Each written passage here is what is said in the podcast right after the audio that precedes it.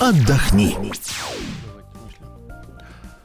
Здравствуйте, дорогие друзья. Мы продолжаем на «Комсомольской правде» прямой эфир. Вы нас смотрите, вы нас слушаете. И эта программа, которой мы посвятим ближайшие полчаса, называется «Отдохни». Наша традиционная программа. Говорим мы о том, как отдыхать, где отдыхать, каким образом, как себя обезопасить, как сделать наш отдых более наполненным и более дешевым. Ну и, естественно, для того, чтобы сделать этот отдых самым, что ни на есть, полным, необходимо, чтобы наше с вами государство так или иначе нас к этому подводило, что называется, и всячески оберегало. Естественно, понятие закона для туризма, для развивающегося России туризма, одно из самых важных. Я представляю людей, которые собрались в этой студии. Юлия Смирнова, заведующая рубрикой «Отдохни» «Комсомольской правды». Добрый день. И наш главный гость, первый вице-президент Ассоциации туроператоров России Владимир Канторович. Здравствуйте. Здравствуйте. Юля, слово «закон» я не просто так, собственно, употребила, потому что у нас в очередной раз меняются туристические законы. Да, у нас есть один главный закон, который касается туристов, это закон об основах туристской деятельности. И буквально вчера Госдума в третьем, то есть в окончательном чтении, приняла поправки в этот закон. Вот во вторник они приняли их во втором чтении, максимально быстро в среду в третьем. И вот сегодня мы как раз собрались поговорить о том, что реально изменилось в этом законе и что же изменится для нас, для туристов, тем более, что как раз сейчас была череда проблем с нашими туристами. Да, Таиланд-Тур, «Идеальный мир», Международный клуб путешествий. То есть подряд вот три туроператора лопнули и оставили туристов без отдыха. И я боюсь, что в случае с «Идеальным миром» и без денег. Я расскажу о тех двух главных моментах, которые изменились в законе об основах туристской деятельности. Владимир Данилович прокомментирует, что же они значат уже реально для нас. В прикладном понимании. Да, так. Первое, что изменилось, это изменился порядок расчета финансовых гарантий для туроператоров. Я напомню, что финансовая гарантия – это обязательная вещь для каждого туроператора, который работает в России. Раньше была минимальная сумма для тех компаний, которые отправляют людей за границу, 30 миллионов рублей, максимальная 100 миллионов рублей. Это то, что должно быть у них сейчас в активе. Да, это было и раньше, это было уже несколько лет. И именно из этих денег люди получают то, что они заплатили за путевку, если туроператор куда-то исчезает, с ним происходят какие-то проблемы. Стабилизационный фонд. Да, это была такая надежда для туристов, что даже если они не отдохнут, то деньги обратно они получат. Пример Ланта-Тур показал, что 100 миллионов в случае банкротства крупных туроператоров не хватает. То есть люди получили только половину стоимости путевок, потому что предъявили они претензии на 200 миллионов рублей, вот 100 миллионов на всех поделили. Владимир Данилович, что теперь будет? Как теперь будут считать финансовые гарантии? Тут вот вообще какая история с этими поправками в закон. Действительно, мы, начиная с момента банкротства компании Capital Tour, уже 1,5 года ждали поправок туристического законодательства, но они абсолютно необходимы, потому что ненормально, когда человек покупает туристическую путевку, вместо того, чтобы расслабиться и предвкушать предстоящее удовольствие, начинает нервничать, не спать ночами, не понимая, что случится с его туроператором за то время, что вот между покупкой и поездкой. Посадят ли его на самолет, поселят ли его в гостиницу, выпустят ли его из гостиницы. Это при том, что он вроде бы правильно все сделал, абсолютно, как говорили, абсолютно, с хорошим туроператором, со страховкой, совсем. Никто не знает, насколько туроператор хорош, финансово устойчивый, не может турист это проверять, да и не должен. Вот. И, собственно, поправки нужны были для того, чтобы человек уже раз навсегда успокоился, чтобы человеку стало наплевать, обанкротится его туроператор или нет. Это, в общем, проблема владельцев компании, персонала, но никак не туриста. Вот для этого были нужны поправки. Поправки нужны были, вот абсолютно правильно Юля сказала, нужно было увеличить финансовые гарантии для крупнейших туроператоров, потому что именно при банкротстве крупных туроператоров денег не хватало, как, например, с компанией «Ланта-Тур». Надо было регламентировать доступ страховых компаний на этот рынок, потому что никто ничего не получил при банкротстве Capital Tour, потому что банкротилась и страховая компания одновременно, и Нагарант. И надо было навести порядок, чтобы не было такой ситуации, как произошла сейчас с «Идеальным миром», когда оказывается, что они предоставили несуществующий договор в Ростуризм, а люди были уверены, что страховка есть. И Ростуризм был уверен, что страховка есть. Вот, собственно, три позиции, которые поправки должны были решить. К сожалению, должен констатировать, что не решили ни одну из них. никаких вообще поправок относительно регулирования страховых компаний на этом рынке не было принято, все были отвергнуты. Что касается увеличения финансовых гарантий, то тут вообще какая-то парадоксальная ситуация, потому что немножко увеличили для крупнейших страховых компаний, но недостаточно. Угу. Для мелких компаний, я сказал страховых, да, туристических компаний, да. Для мелких оставили все как есть. 30 миллионов рублей, да, мелкие компании будут платить? А для основной массы вдруг взяли и сократили. Даже так? Да. Причем у меня есть такое ощущение, что они сами не поняли, что они сделали.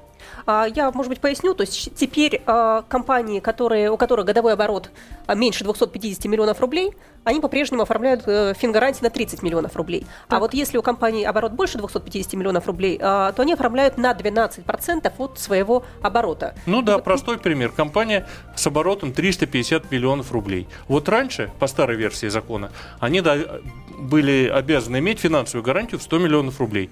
Теперь 42.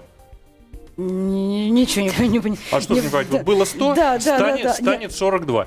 Я не понимаю, может быть, надо вести тестирование на знание математики на уровне хотя бы 8 классов. А крупнейшие наши туроператоры, у которых там миллиарды рублей оборот, у них, может быть, как-то увеличились хотя бы финансовые гарантии? У них увеличатся, да, но 12% абсолютно недостаточно, во-первых, потому что глубина продаж составляет 2-3 месяца, это, соответственно, порядка 25%, а никак не 12. 12 – это один месяц. Вот. И самое главное, что почему-то отклонили, абсолютно непонятно мне, почему отклонили поправку, которая дает страховым компаниям право предъявлять регрессные иски в случае мошенничества, в случае преднамеренного банкротства. Отклонили эту поправку, непонятно почему нельзя страховой компании предъявить претензии к мошенничеству. Почему это очень важно для нас? Потому что без этой нормы наши страховые компании не могут перестраховывать свои риски за рубежом. А на собственное удержание такие большие риски, какие возникают у крупных туроператоров, они взять не могут. У них не хватает для этого собственных средств. Поэтому есть риск, что просто крупнейших туроператоров никто не сможет вообще застраховать, они вообще останутся без финансовых гарантий. Поэтому не лепится на не лепится в этом законе. И я совершенно не настаиваю, что депутаты Думы, комитета, который принимал эти поправки, они должны досконально знать туристическую индустрию, наши особенности и законы, страховую составляющую, ну хотя бы спросить у профессионалов. Ну, я только хотела сказать, ведь наверняка же есть какие-то эксперты, которые есть работают и объясняют. Комитет, по идее, должен работать с экспертами. Вы знаете, вообще говоря, перед вами сидит, я не знаю, может быть, меня выгнали, но мне про это никто не сказал. А еще 2 года назад я был назначен председателем экспертного совета по туризму Комитета Государственной Думы. Так. Вот мое мнение никого не интересует. А мнение Всероссийского союза страховщиков тоже никого не интересует. Финансовая служба о финансовых рисках даже не знала об этом законе. Закон принимался как какая-то спецоперация. Подпольная акция. Да, и текст, окончательный текст люди увидели, даже многие депутаты буквально накануне голосования просто пропихнули вот этот нелепый текст. Сами они не понимают, что они делают, не ведают, что творят. А люди, которые элементарно могли бы им с калькулятором объяснить, что они делают, они этот текст не дали. То есть получается, что вместо безопасности, вместо улучшения ситуации на туристическом рынке у нас все, наоборот, еще и ухудшается. Хотелось бы вас опровергнуть, но не могу. Еще один пример, еще одно новшество в этом законе, которое будет звучит красиво. У нас будет создан компенсационный фонд для помощи туристам, которые оказались за рубежом в сложной ситуации. То есть вот как в случае с банкротством туроператоров, отель там у них не проплачен, обратных билетов домой нет. И вот предполагается, что из этого фонда как раз будут решать проблемы туристов. А каким образом будет создаваться этот фонд? Все туркомпании, которые отправляют людей за границу, будут, ну, грубо говоря, скидываться. 0,1% от своей выручки они будут отчислять в этот компенсационный фонд. Правильно? И еще половину от этого на содержание этого компенсационного фонда. Так может в итоге это все-таки хорошо будет хотя бы туристам? Я понимаю, что для туроператоров это как раз если будет расходы, работать этот фонд так, как должен. Но туристам будет чуть-чуть не очень хорошо, потому что, естественно, это деньги пойдут за счет туристов. То есть путевки подорожают из-за того, что вы должны платить. Подорожают, но не фатально. А что касается этого фонда, то он будет абсолютно не этой ассоциации, которая должна обязательно вступить все туроператоры. Она будет абсолютно недееспособна, потому что как государство не в состоянии контролировать 2,5 тысячи туроператоров по всей стране. так и ассоциация, у нее ничуть не больше возможностей, чтобы контролировать туроператорские компании. 2500 от Калининграда до Южно-Сахалинска невозможно.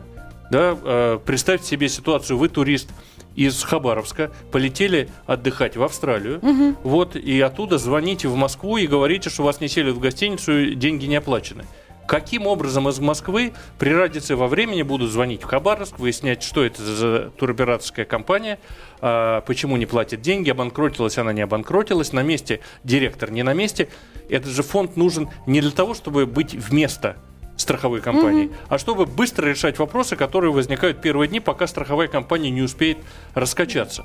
Так этот фонд тем более не успеет раскачаться.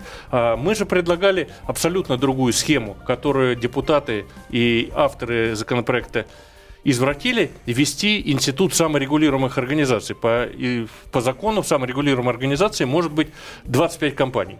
Вот когда компаний 25, безусловно, можно разобраться, что происходит с той или иной компанией, не только можно, да, мы это уже сделали. Недавно произошло банкротство компании ITC, которую практически никто не заметил, потому что мы, это член нашей ассоциации, угу. мы знали об этом банкротстве заранее, за неделю, пока еще не знали ни средства массовой информации, ни потребители. Мы связались с страховой компанией, мы передали в другую туроператорскую компанию списки всех туристов.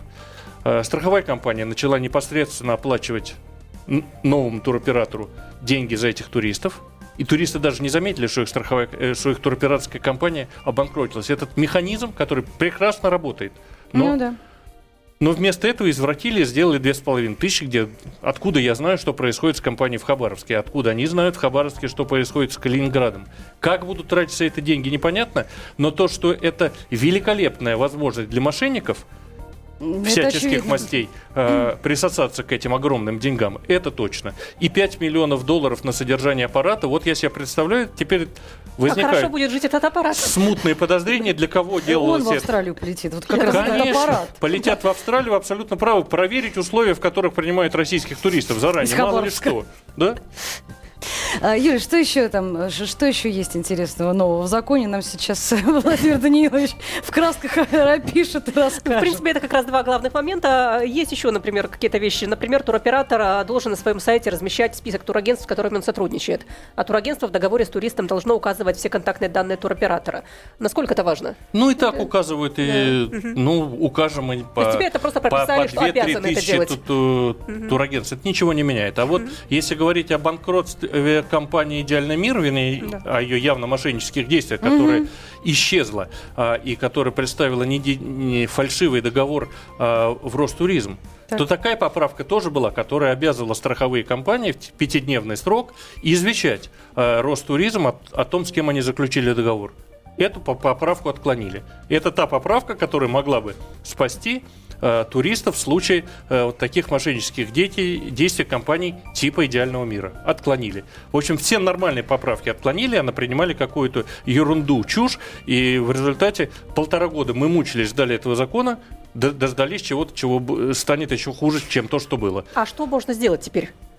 Потому что как-то дальше менять, принимать новые поправки. Видите, с такой скоростью, с какой принимают эти поправки, не читая, голосуют все за, я думаю, ничего сделать нельзя. И, к сожалению, я боюсь, что мы будем услышаны только когда произойдет очередное несчастье, очередные люди останутся без денег, без гостиниц, без транспорта. Тогда поймут, что все-таки надо что-то менять.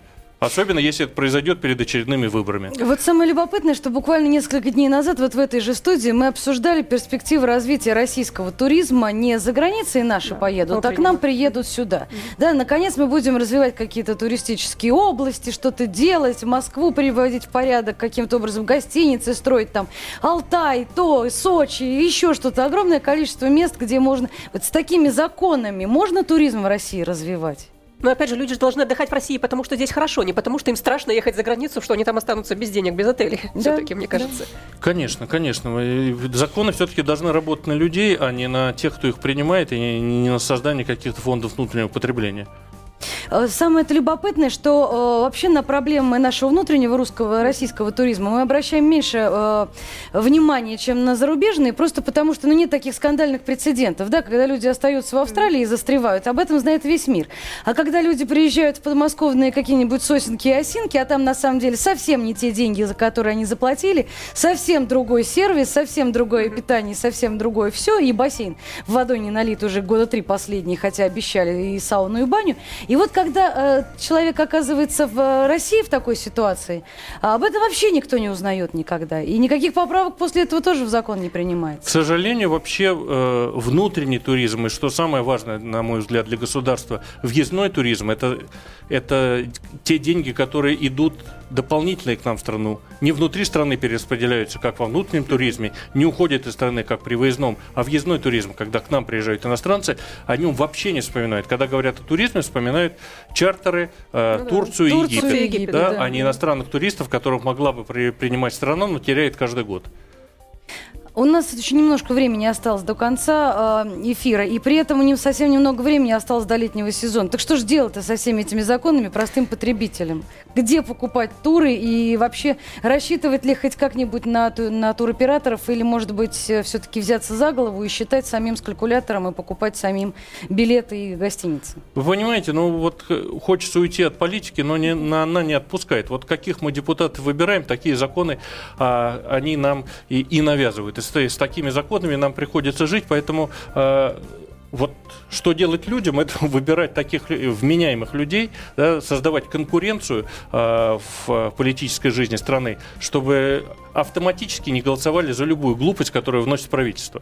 Ну вообще, в принципе, есть ли в России такие туристические агентства, которые более-менее, ну хотя бы 60% можно было бы быть уверенным, что ты вернешься потом? Да, конечно, да, конечно, есть. Конечно, стране за границу отправляет 2500 компаний, обанкротили за этот год 3. Очень мало. Да, но все равно эта лотерея тоже не должна быть. Конечно, большая часть людей заплатит деньги, поедет отдыхать и прекрасно отдохнет. Но мы про это не думаем, мы вспоминаем, когда возникают несчастные случаи. К сожалению, от этого мы не застрахованы. Любые компании, в том числе туристические, банкротятся и будут банкротиться, и людей надо от этого защитить. И это функция государства, которую государство, к сожалению, не выполняет. Ну что еще оптимистично, что людей-то все-таки все это не отпугнуло от путешествий. На майские праздники уже ни билетов, ни туров, нет практически. Практически никуда, все раскуплено. Ну, у нас, когда акулы мимо Египта плавали в больших количествах, это никого тоже не отпугнуло. И когда народные восстания там были, тоже никого не отпугнуло. Наполовину люди хотят отдыхать, и спасибо туроператорам за то, что они нам дают возможность. Нужно теплое море, куда деваться. Спасибо огромное за то, что пришли. Владимир Канторович, первый вице-президент Ассоциации туроператоров России. Спасибо, что к нам пришли. Спасибо за комментарий. Юлия Смирнова, заведующая рубрикой «Отдохни, Комсомольской правды». Я, Нона Трояновская. Напоминаю вам, друзья, что мы на «Комсомольской правде» продолжаем обсуждать все самое любопытное. Оставайтесь с нами интересно.